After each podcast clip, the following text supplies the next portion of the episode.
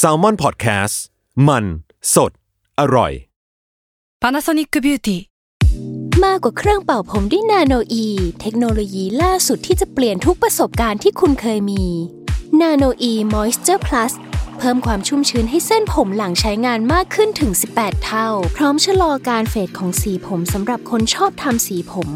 ดูแลความชุ่มชื้นทั้งเส้นผม หนังศีรษะและผิวคุณ Panasonic NA0J มีเทคโนโลยีนาโนอีที่ care only you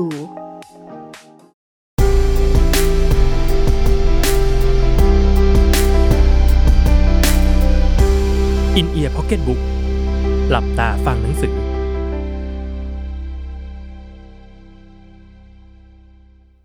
พอดแคสต์นี้มีการดัดแปลงเนื้อหาต้นฉบับบางส่วน โดยทีมงาน Salmon Podcast เพื่อให้ได้อรรถรสในการฟังมากขึ้น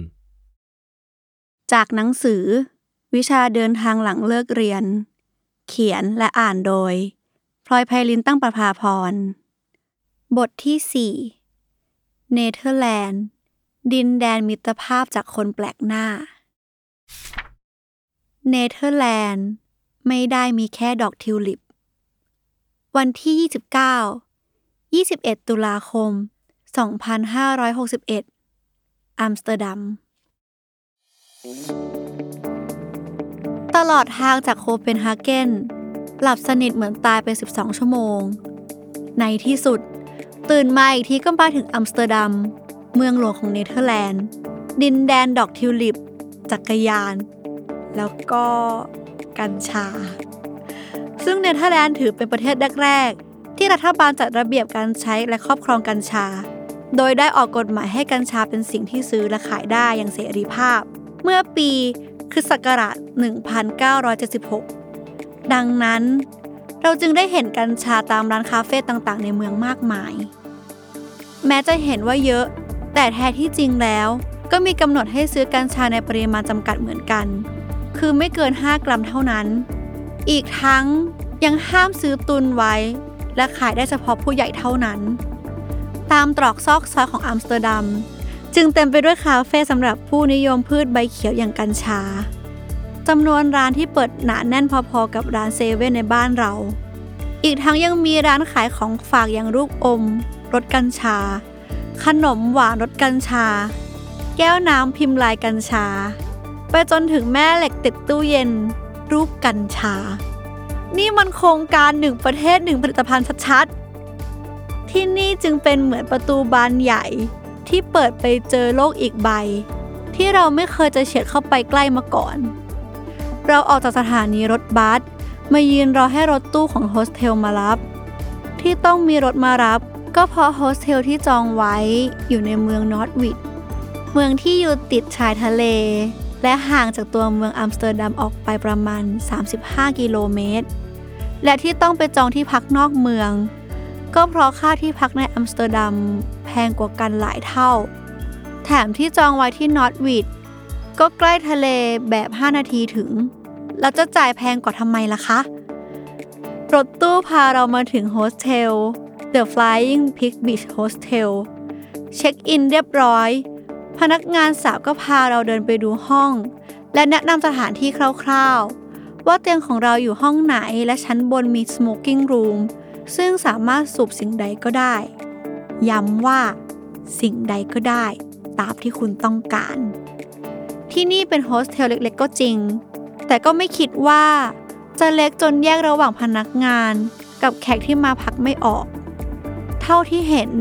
แขกที่มาพักที่นี่ส่วนมาก จะเป็นแบ็คแพคเกอร์วัยรุ่นเฮลๆเพราะตั้งแต่เดินเข้ามา ก็ได้ยินคำว่า ฟัก ไปไม่รู้กี่รอบ แต่ก็ไม่เป็นไร เพราะนอกจากราคาที่เป็นมิตร และอยู่ใกล้ทะเลแล้ว ที่นี่ยังมีห้องครัวและอาหารเช้าบริการฟรี แค่นี้ก็ดีใจมากแล้ว plan ของเราคือ ออกไปซื้อวัตถุดิบสำหรับทำอาหาร แล้วออกไปเดินเล่นริมทะเลตอนเย็น ส่วนอีกสองวันก็เที่ยวเล่นแถวนี้ และคืนสุดท้ายค่อยกลับไปนอนที่ตัวเมืองอัมสเตอร์ดัม เราเพิ่งรู้ว่า ตามซูเปอร์มาร์เก็ตของยุโรป มีข้าวสารกล่องเล็กๆขาย แถมวิธีการหุงก็ไม่ยาก คือเอาข้าวไปต้มกับน้ำร้อนได้เลย ซึ่งตอนทำครั้งแรกจำได้ว่างมอยู่นานมาก ถ้ารู้แบบนี้ตั้งแต่แรกก็น่าจะหุงได้สบายมากขึ้น เพราะฉะนั้น เมนูอาหารไทยที่เราจะทำกินวันนี้ก็คือข้าวไข่เจียวไก่คลุกน้ำพริก แบบสำเร็จรูป ซื้อของเสร็จ ก็เอาของมาเก็บใส่ตู้เย็นที่โฮสเทลแล้วออกไปเดินเล่นที่ริมทะเล ซึ่งตัวเองก็รู้สึกแปลกเล็กน้อย ที่มาเดินชายหาดด้วยเสื้อผ้าสองชั้น กับกางเกงขายาวและรองเท้าผ้าใบ แต่ถ้าคิดให้ดีๆ มันก็แปลกตั้งแต่มาเนเธอร์แลนด์เราได้มาเห็นทะเลก่อนดอกทิวลิปแล้วแหละ เรานั่งดูพระอาทิตย์ค่อยๆ ตกดิน ตอนนั้นรู้สึกเหมือนตัวเองเป็นยุ่น พระเอกหนังในเรื่องฟรีแลนซ์ที่พี่ซันนี่เล่นฮ่าทำไมถึงคิดแบบนี้หรอ เพราะหันไปรอบๆข้าง มีแต่คนออกมาเดินเล่นริมชายหาด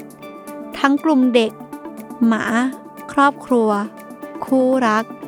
กลุ่มวัยรุ่นหนุ่มสาว ไม่มีใครมานั่งคนเดียวแบบเรา แต่พอมาคิดดูดีๆแล้ว คือยังไม่ชินอีกหรอวะ เรานึกถึงตอนที่นั่งดูพระอาทิตย์ตกกับอาเล็กและแม็กซ์บนเกาะโอคอน อีกทั้งยังจำคำพูดที่ตัวเองเคยบอกว่า มาเที่ยวคนเดียวไม่ได้น่ากลัวอย่างที่คิดได้อยู่เลย ในใจก็ได้แต่บอกว่า ใช่ มาคนเดียวมันไม่ได้น่ากลัวอย่างที่คิด แต่แม่งเหงากว่าที่คิดว้ยพยายามปลอบใจตัวเอง ว่าอีกไม่กี่วันเราก็จะถึงฝรั่งเศส ที่ที่เรานัดเจอเพื่อนสมัยประถมเอาไว้ เพราะฉะนั้น เรามั่นใจว่าที่ฝรั่งเศส เราจะไม่เหงา เอาวะทำประเทศสุดท้ายของการอยู่คนเดียวให้คุ้มค่ากันดีกว่า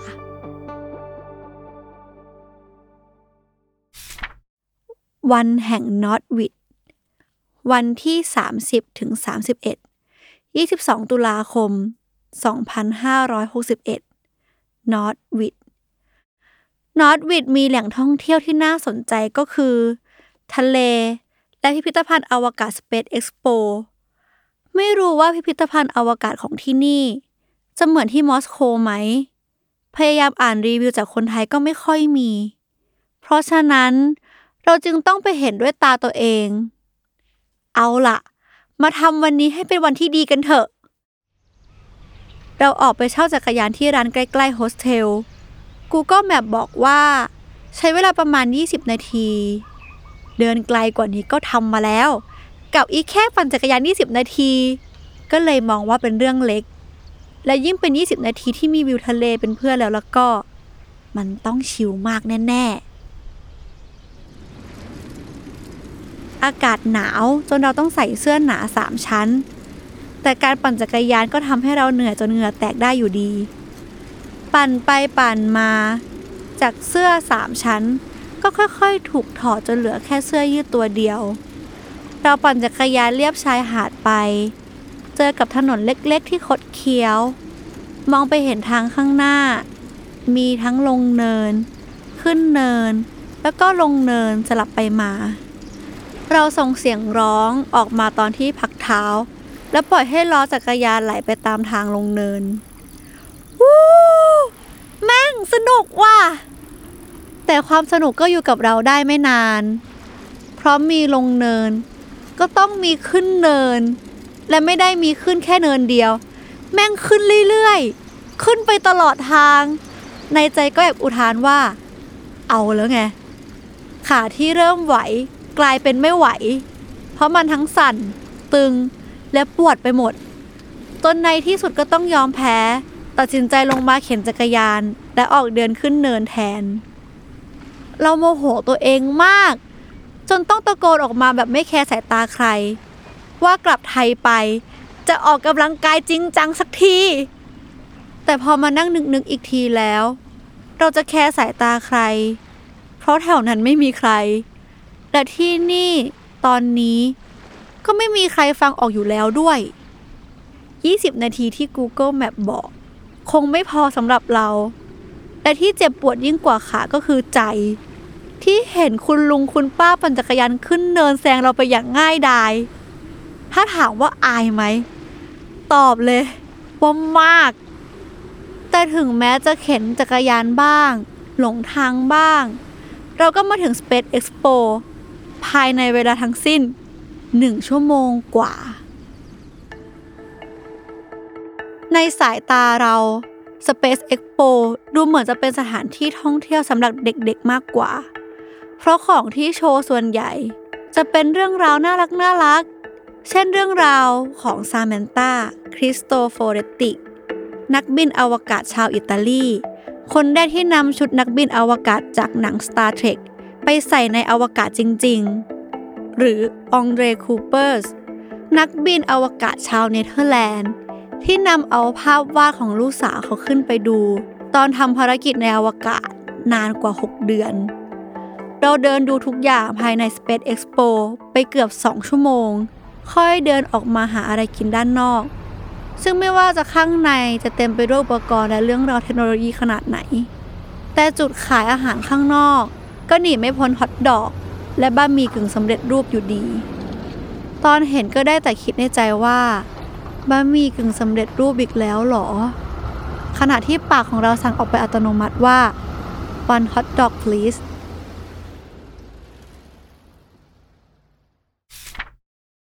วันต่อมา วันนี้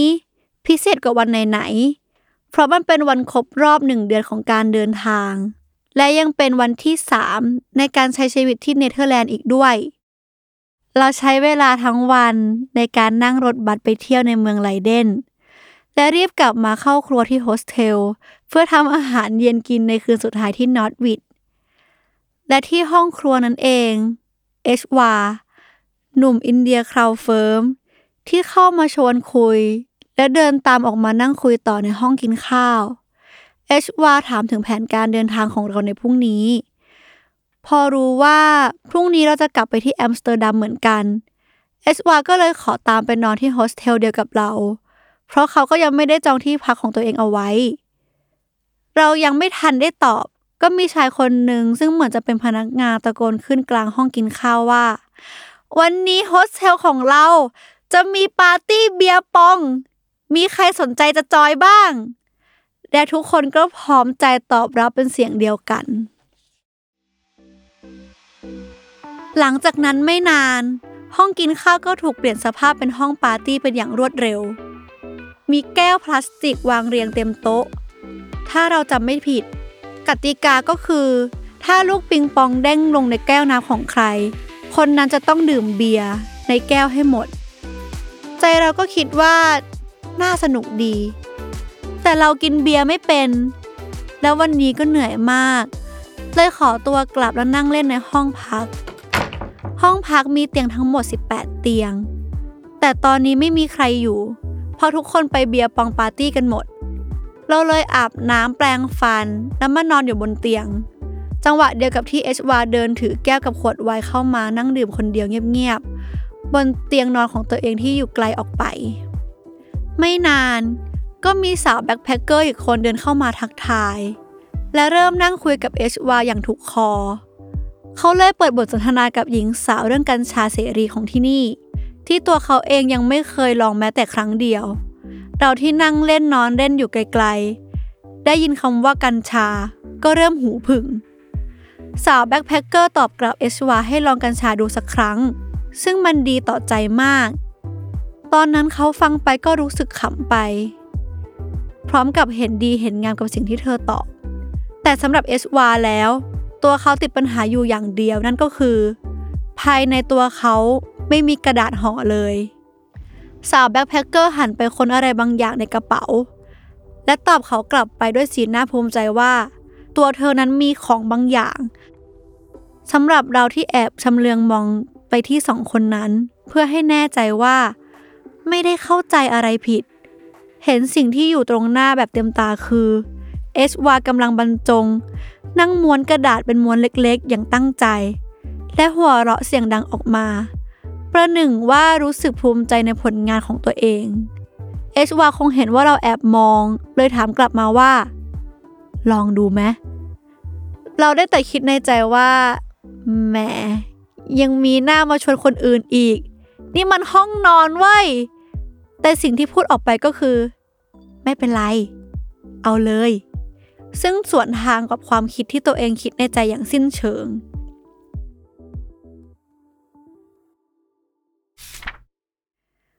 Goodbye My Last Stranger วันที่ 32 24 ตุลาคม 2561 อัมสเตอร์ดัมจำไม่ได้ว่าหลับไปตอนไหน แต่ที่แน่ ๆ คือแอชวายังไม่ตื่น และก็ใกล้ถึงเวลาที่รถตู้ของโฮสเทลจะออกไปส่งเราที่อัมสเตอร์ดัมแล้ว เราเก็บข้าวของแล้วนั่งรถตู้ออกมาจนแทบจะออกจากนอตวิดแล้ว เพิ่งได้รับข้อความจากเอชวาว่า ตื่นไม่ทัน และจะรีบตามไปทีหลัง พอมาถึงอัมสเตอร์ดัมเราขอไปเก็บที่พัก แล้วออกไปเดินหาที่ทำการไปรษณีย์เพื่อส่งโปสการ์ดกลับไทย ต่อด้วยเดินเล่นในตัวเมืองอีกนิด แอมสเตอร์ดัมครึกครื้นกว่านอตวิดอย่างเห็นได้ชัด เต็มไปด้วยผู้คนแต่งตัวดี มีสไตล์ ผู้ชายบางคนทำผมทรง dreadlock ผู้หญิงตัวสูงโปร่งใส่กระโปรงยาว กับเสื้อตัวใหญ่โคร่ง แล้วก็ใส่รองเท้า Dr. Martens มันดูเท่มาก จนเรารู้สึกเหมือนว่ากำลังดูซูเปอร์โมเดลเดินอยู่บนรันเวย์แฟชั่นโชว์แต่เป็นรันเวย์ที่รอบข้างเต็มไปด้วยคนปั่นจักรยาน และจักรยานที่จอดเรียงรายเต็มถนน ภารกิจการเดินเล่นของเราวันนี้ก็คือ ไปถ่ายรูปกับป้าย I Amsterdam ยอดฮิต ที่อยู่แถวพิพิธภัณฑ์แห่งชาติแห่งแอมสเตอร์ดัมทั้งที่ไม่เข้าใจว่าป้ายตัวหนังสือสีแดงสีขาวนี้ มันพิเศษยังไง รู้แต่ว่าถ้ามาแอมสเตอร์ดัมแล้ว ถ้าไม่ได้ถ่ายรูปกับป้ายนี้ก็เหมือนมาไม่ถึง ซึ่งแน่นอน เราไม่ยอมให้เป็นอย่างนั้น เรามาหยุดยืนมองป้ายที่ถูกนักท่องเที่ยวหลายสิบคนขึ้นไปปีนป่าย และถูกถ่ายรูปเล่นอย่างสนุกสนาน ส่วนเราได้แต่เซลฟี่คนเดียว หรือไม่ก็ไหว้วานให้นักท่องเที่ยวที่ว่างอยู่ช่วยถ่ายให้ จากป้าย I Amsterdam เราเดินต่อไปที่พิพิธภัณฑ์แวนโก๊ะซึ่งอยู่ไม่ไกลเท่าไหร่ และก็พอดีกับที่เอสวาส่งข้อความมาว่า เพิ่งมาถึงที่พัก 18นาฬิกา40นาที กลับมาถึงที่โฮสเทล เจอเอสวาที่เพิ่งเดินกลับเข้ามาจากข้างนอกเหมือนกัน และไม่รู้ว่าเป็นโชคดีหรือโชคร้าย ที่เรากับเอสวาเป็นหนึ่งในเพื่อนร่วมห้องอีกครั้ง ซึ่งถึงแม้ว่าจะเป็นห้องรวมก็เถอะ แต่การได้มาโคจรเจอกันอีก ก็ได้แต่หวังว่า คืนนี้จะไม่สูบอะไรในห้องอีกนะเว้ยนั่งคุยกับเอสวาสักพัก เราก็ได้เพื่อนร่วมห้องคนใหม่เป็นหนุ่มสวีเดน ในเสื้อ jumper สีแดงแรงฤทธิ์หมวกฮิปฮอปแว่นตากันแดดกระเป๋า Louis Vuitton ใบใหญ่ และกระเป๋าลากใบโตที่มีกระเป๋าเป้ MCM อีกใบ คือพี่แกจะแบกกระเป๋าอะไรมาเยอะแยะนักหนา พอเอาของเก็บเข้าล็อกเกอร์เรียบร้อย เขาก็โยนตัวเข้ามาทักทายตามสไตล์ฮิปฮอปและชวนเรากับเอสวาออกไปปาร์ตี้คืนนี้ด้วยกัน แต่เราปฏิเสธ เพราะไม่ชอบปาร์ตี้หรือเที่ยวกลางคืน ส่วนเอสวาก็ขอบาย เพราะพรุ่งนี้ต้องเดินทางไปเยอรมันตอนเช้า แต่พ่อหนุ่มฮิปฮอปก็เปลี่ยนเสื้อผ้า และหยิบรองเท้าสีแดงอีกคู่มาเปลี่ยน ระหว่างแต่งตัวก็พยายามชวนเรากับเอสวาคุยสลับกับแรปให้ฟัง จนเราสองคนต้องหัวเราะท้องแข็งให้กับความเป็น entertainer ของเขา พอพ่อหนุ่มฮิปฮอปเดินออกจากห้องไปเอสวาก็ชวนเราลงไปกินข้าวเย็น พร้อมหยิบบะหมี่กึ่งสำเร็จรูป ออกจากกระเป๋ามาโชว์ แต่เอ๊ะทำไมหน้าตาคุ้นๆ นี่มันมาม่านี่นา เฮ้ย นี่เขาพกมาม่ามาด้วย ซึ่งในใจเราตื่นเต้นมาก เพราะไม่คิดว่ามาม่าที่เราคุ้นเคยจะถูกใจชาวต่างชาติ ถึงขนาดต้องพกมากินระหว่างเดินทาง แต่ที่จริง เอชวาไม่รู้จักมาม่า แต่เลือกหยิบมาจากซูเปอร์มาร์เก็ตแถวนี้ เพราะมันราคาถูก แต่อีกใจหนึ่งก็รู้สึกว่า เฮ้ย นายเลือกมาถูกแล้ว เพราะมันอร่อยที่สุดเลยเว้ยแก 21 นาฬิกา เรานั่งสดมาม่าร้อนๆ ที่เอสวามีน้ำใจแบ่งมาให้กินหนึ่งซอง แล้วก็นึกขึ้นมาได้ว่า นี่เป็นคืนสุดท้าย ที่เราจะได้ใช้ชีวิตแบบคนเดียวในทริปนี้ เพราะคืนพรุ่งนี้พอถึงปารีสแล้ว เราก็จะได้เจอเพื่อนที่นัดไว้ แล้วเราก็จะได้มีเพื่อนไปจนถึงวันสุดท้ายที่เราจะขึ้นเครื่องกลับไทย ซึ่งก็เท่ากับว่าเอสวาน่าจะเป็นเพื่อนคนแปลกหน้าคนสุดท้ายในทริปนี้ของเรา ยังไม่ทันคิดจบ เอสวาสดน้ำซุปเสียงดัง พรางเอ่ยปากชมความอร่อยของมาม่า และทำจีหน้าสงสัยหันมาที่เรา พร้อมเริ่มถามคำถามจริงจังขึ้นมา โดยไม่รู้ว่าเอสวาจะมาหมวดไหน เราเองก็ได้แต่ลดเสียงตัวเองลง เพราะโต๊ะข้างๆ มีสาวผมทองคนหนึ่งกำลังทำงานอยู่ด้วยหน้าตาเคร่งเครียด เราเปิดคำถามขึ้นมา ด้วยหัวข้อ ความสุขคืออะไร โดยฝั่งเอสวาเงียบไปครู่หนึ่ง ก่อนที่จะตอบออกมาว่า ความสุข เป็นความรู้สึกที่ออกมาจากข้างใน ไม่ได้ขึ้นอยู่กับสิ่งของหรือบุคคล คนจนหรือคนไม่มีอะไรก็มีความสุขได้เหมือนกัน หรือคนรวยก็อาจจะไม่มีความสุขได้เช่นกัน เรายิ้มให้กับคำตอบที่ออกมาดี จนต้องแซวว่า ไปก๊อปปี้คำคมที่ไหนมาหรือเปล่า เขาได้แต่หัวเราะลั่น จนเราชิงโอกาสตรงนี้ ถามต่อแบบไม่ทันให้เขาได้ตั้งตัวว่า แล้วสิ่งสำคัญที่สุดในชีวิตของคุณคืออะไร พรางหันไปหยิบสมุดจดบันทึกขึ้นมาจด เพราะรู้สึกว่าน่าจะได้อะไรจากการคุยกับเอสวาวันนี้ ทันใดนั้นเอสวาตอบกลับมาอย่างไม่คิดเลยว่า แม่กับน้องสาว เราถามต่อว่า แล้วอยากจะบอกอะไรกับคนที่ไม่รู้ว่าตัวเองจะทำอะไรต่อในอนาคตคำถามนี้กลายเป็นว่า เขานิ่งเงียบเล็กน้อย ก่อนจะตอบกลับมาว่า คนคนนั้นคือคนที่มีความสุขที่สุดในโลก เพราะไม่ได้เอาความสุขไปผูกไว้กับอนาคต แต่คนคนนั้นจะมีความสุขกับปัจจุบัน เพราะฉะนั้น อยากให้คนคนนั้นทำปัจจุบันให้ดีทำในสิ่งที่มีความสุขคำตอบครั้งนี้ออกมาดูดีอีกแล้ว แต่อาจจะใช้ไม่ได้เสมอไปหรือเปล่า เราแอบตั้งข้อสงสัยในสิ่งที่เขาตอบ เพราะชีวิตจริงคนเราควรจะคิดถึงอนาคตไว้ ไม่ว่าใครๆ ก็อยากมีความมั่นคงในชีวิตด้วยกันทั้งนั้นแหละ เราเลยถามกลับประเด็นนี้กลับไปเอชวาโตกลับมาทันควันว่า ถ้าหมายถึงสิ่งที่สนใจ มันอยู่ในสิ่งที่คนคนนั้นทำอยู่แล้ว โดยไม่ต้องตามหา เพราะมันจะอยู่ในทุกๆการกระทำที่แสดงออกมา เช่น เป็นคนชอบท่องเที่ยว มันก็เป็นเหตุผลว่าทำไมถึงมาอยู่ที่นี่ตอนนี้ จังหวะนั้น เราเถียงเขากลับไปว่า แต่การเที่ยวมันก็ต้องใช้เงินอยู่ดี จนเอชวาต้องขยายความเพิ่มเติมว่า คนคนนั้นก็จะพยายามทำงานเพื่อหาเงินมาเที่ยว ไม่ว่าจะเป็นงานอะไร เช่น ชอบถ่ายรูป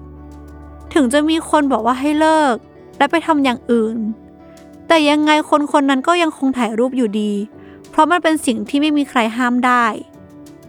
ถึงอย่างนั้น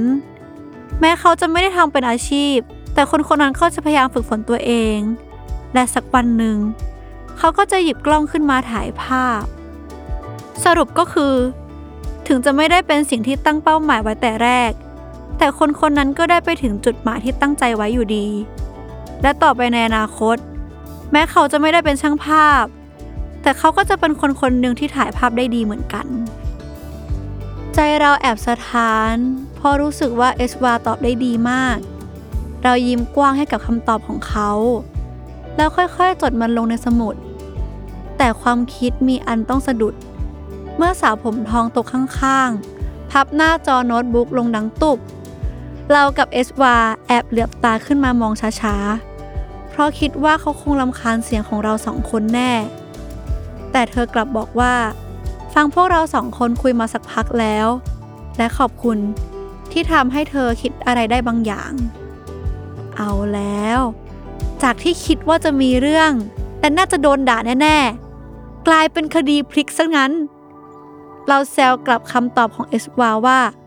มันดีจริงๆ จนทำให้คนอื่นฉุดคิดได้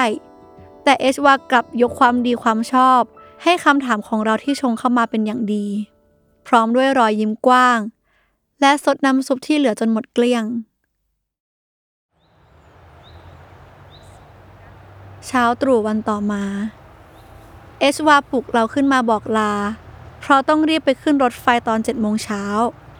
เราสลืมสลือก่อนจะบอกลาเพื่อนแปลกหน้าคนสุดท้ายในทริปนี้ Goodbye my last stranger ติดตามรายการ In Ear Pocketbook ได้ทุกวันอาทิตย์ ทุกช่องทางของ Salmon Podcast